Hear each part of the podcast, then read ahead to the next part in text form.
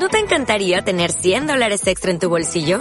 Haz que un experto bilingüe de TurboTax declare tus impuestos para el 31 de marzo y obtén 100 dólares de vuelta al instante. Porque no importa cuáles hayan sido tus logros del año pasado, TurboTax hace que cuenten. Obtén 100 dólares de vuelta y tus impuestos con 100% de precisión. Solo con Intuit TurboTax.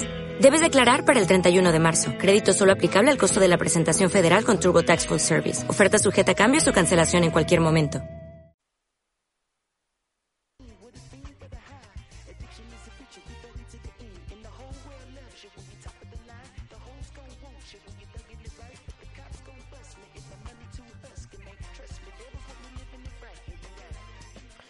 Hola, hola de nuevo, ¿cómo estáis? ¿Os habéis tomado ese buchito?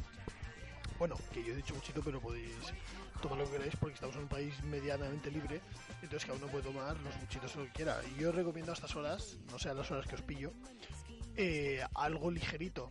Bueno, oye, gin tonic, sentado, escuchando este programa, yo creo que también yo no pongo ninguna objeción a esto. Bueno, retomamos con el caso de... mm, Bueno, con el caso no, disculpad. Con el texto que veníamos hablando, el de Jorge Calero Isabel Bonial. Bueno, eh... Ah, esperad que aquí... Uy, mira, mira lo que suena.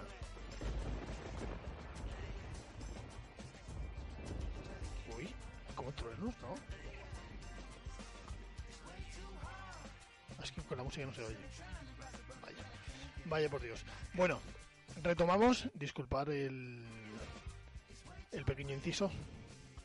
Es que es por la mañana y yo a veces, como por la mañana y como me estoy tomando un, un tecito, eh, tengo ganas como de hacer algo así como más feliz. Bueno, disculpar, retornamos. Eh, nada, como veníamos diciendo, como venía diciendo, estos, estos sistemas y, bueno, en el caso, estos sistemas de financiación o estos modelos de financiación, eh, digamos que canalizan los recursos sobre dos grupos de agentes.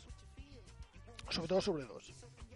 Recordemos que, que hemos hablado sobre, sobre cinco, pero ellos dicen que sobre todo estos sistemas de financiación canalizan sobre dos. Ah, unos son los que ofertan los servicios educativos, es decir, los centros educativos en toda su, generalización, y luego los demandantes de servicios, que en este caso serían los individuos y, y las familias.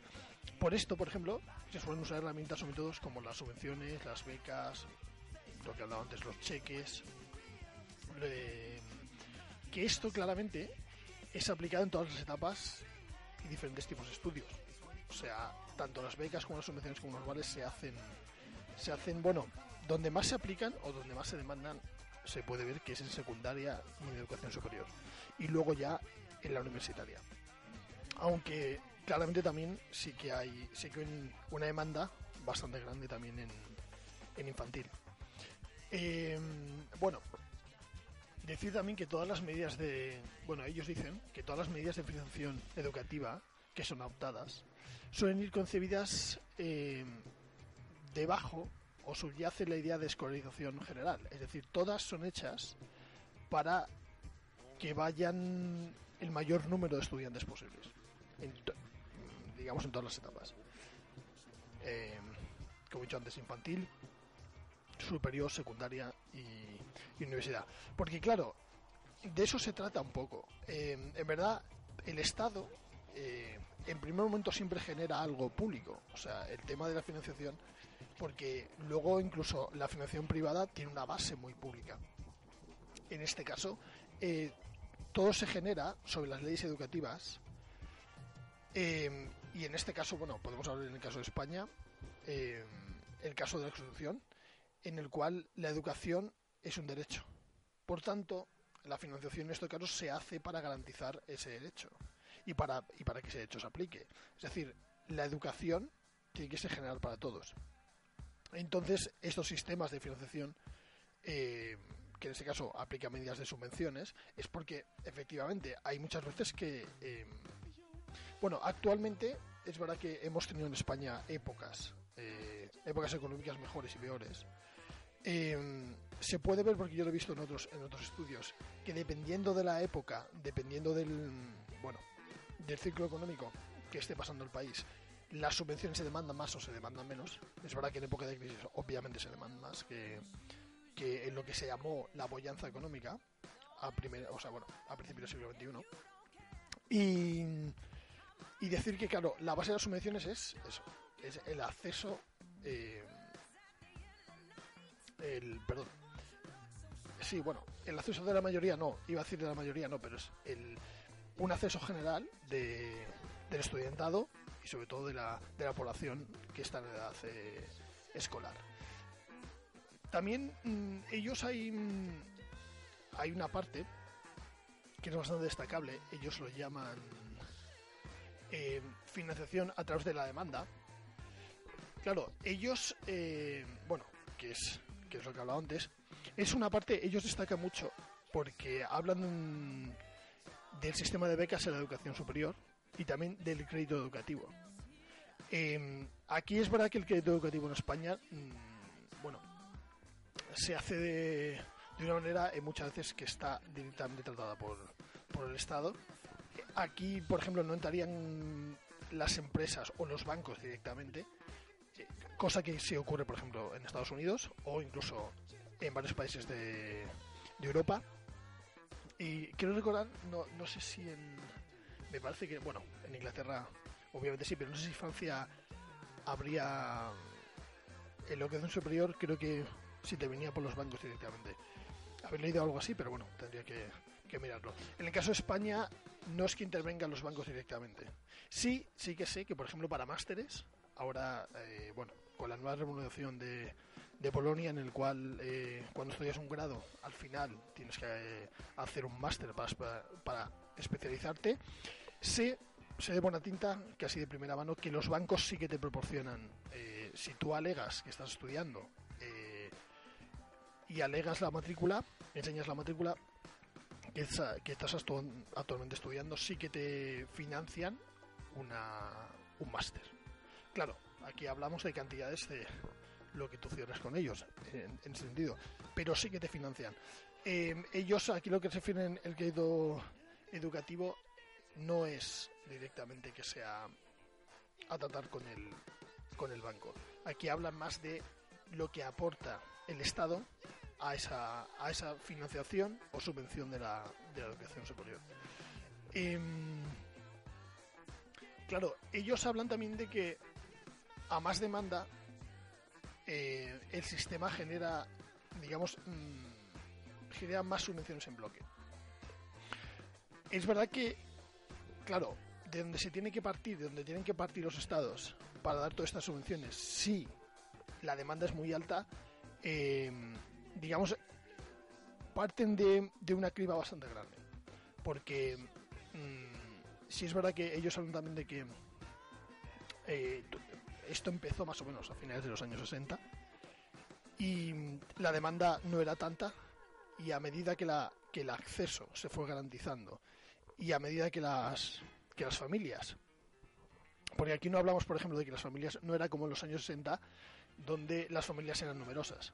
Había muchas familias numerosas aquí digamos eh, a partir de los años 60 sobre todo años 80 mm, las familias son menos numerosas aunque es curioso que aunque era menos numerosas, el acceso de los hijos fueron cada vez más. Es decir, las familias fueron siendo menos numerosas, pero, pero realmente todos, o prácticamente casi todos los miembros, eh, en este caso la media a partir de los 80 se establece entre dos y tres hijos, eh, todos iban a la escuela o empezaron a ir a la escuela, cosa que antes no ocurría. En los años 60 cuando empiezan esta demanda, no todos los hijos, por ejemplo, creo que la media estaba entre 5 o 6 hijos, no todos los, los hijos iban a la escuela. Eh, incluso tampoco luego estudiaban una educación superior y ya no hablamos de la, de la universidad. Por eso es verdad que el ratio que se establecía para aplicar esas subvenciones o dar esas subvenciones era, era diferente. A partir de los años 80 tiene que, eh, en pos de ese bloque, eh, de ese bloque grande que tiene acceso, de estudiantes que tiene acceso a, a la escolarización, eh, eh, claro, empieza a ser muy diferente. Tanto que muchas veces, eh, digamos que empiezan a aplicar medidas de ingresos medios. Siempre eran aplicados, ellos hablan de que a partir de los años 60, o sea, cuando se establecen las medidas de, financiación, esos requisitos estaban, pero eh, ya digamos la proporción de criba empieza a ser eh, a ratios de que exigen, por ejemplo, que tengas el 85% de tus ingresos sean bajos. Claro, volvemos a lo anterior. Se intenta garantizar cada día más, porque también es verdad que entramos en, en una fase política en la que en España, por ejemplo, a partir de los años 80, eh, el gobierno cambia. Por tanto, las medidas cambian, ellos establecen también leyes educativas donde quieren garantizar el acceso para todo el mundo, eh, mucho más que el anterior régimen del que venían, en este caso el régimen de franquista. Entonces, claro, las medidas se convierten mucho más, eh, mucho más amplias y ellos, sobre todo, que es, hablamos del gobierno socialista, ellos eh, siguen con la comprensividad, que significa un currículo común y una homogeneidad, digamos, en la, en la educación. Por tanto, ellos querían garantizar la educación, garantizarla en todo y sobre todo, incluso luego también, la elección del centro público o la elección del centro. Eh, disculpad por el centro público porque aquí luego ellos crean la ley de conciertos, por tanto, también lo que se quiere asegurar es que eh, dentro de la educación privada también se garantice el acceso. Porque es verdad que, por ejemplo, en el caso del PSOE, cuando llega al gobierno no hay suficientes plazas. Ellos quieren garantizar la escolaridad para todos, pero se dan cuenta que no hay suficientes colegios públicos para, para todo el acceso. O para el acceso general que plantean. Entonces, por eso crean la ley de conciertos y tienen que dar dinero, tienen que dar subvenciones a los centros privados para que acojan.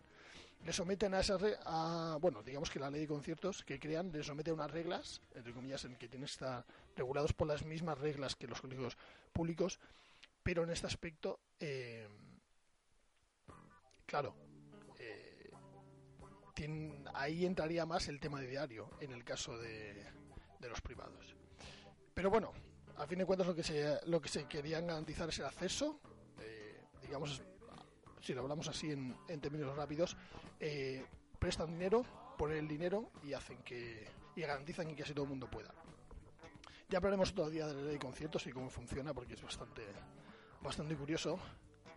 Eh, y aparte también que la, misma ley de conciertos, los centros concertados siempre están a debate, porque cada gobierno ha ido saliendo a partir del gobierno socialista, eh, nadie quiere tocar la ley de conciertos. Parece como el gran terror parece como gran coco tocar la ley de conciertos. Em, claro, la ley de conciertos, si la tocas, tendrías que generar un sistema diferente. Es curioso porque esa ley es del 85 y es quizás de las pocas leyes que han tocado. Ni, obviamente el Partido Popular no lo va a tocar. Y el PSOE em, tuvo la oportunidad con Zapatero y, y fue, o sea, tocaron casi todo de todas las leyes anteriores, incluso las derogaron, las leyes educativas anteriores, menos lo de que hablaba, bueno, el tema que hablaba de la ley de, conciertos. Eh, bueno, disculpad que me, me salí un poco el tema. Eh, ellos también, por ejemplo, hablan de, de los derechos de la educación superior. Claro, ellos también eh, dicen que los sistemas de financiación mm, están han ido poco a poco también queriendo garantizar la educación superior, porque aquí se puede decir también que la demanda eh, de mano de obra cada vez ha ido siendo más cualificada y de hecho la FP ha ido cogiendo más peso cada vez en la educación, incluso en la, misma oferta. Eh, y en este aspecto sí que se han querido garantizar la educación superior porque incluso ya en el ámbito empresarial era como requisito mínimo para, para estar cualificado en tener una educación superior. También es verdad que la educación superior se hace a partir de, de la edad en la que ya puedes trabajar, por tanto también se quieren garantizar que la gente que acabe la secundaria eh, tuviera acceso directo o un buen acceso a una educación superior para más tarde poder, poder seguir trabajando. Em, bueno, me parece que este programa, eh, el programa de hoy, está dando ya su término, nos queda muy poquito ya. En los siguientes programas, como digo, seguiremos hablando de más cositas relacionadas con esto o quizás con otras cosas. Bueno, en mi nombre, muchas gracias por escucharnos, por escucharnos no, por escucharme, por estar ahí, por espero que haya fidelizado un poco más, eh, que os haya fidelizado un poco más. Muchas gracias, buenos días, buenas tardes, buenas noches, humanos y humanas. Hasta el siguiente programa.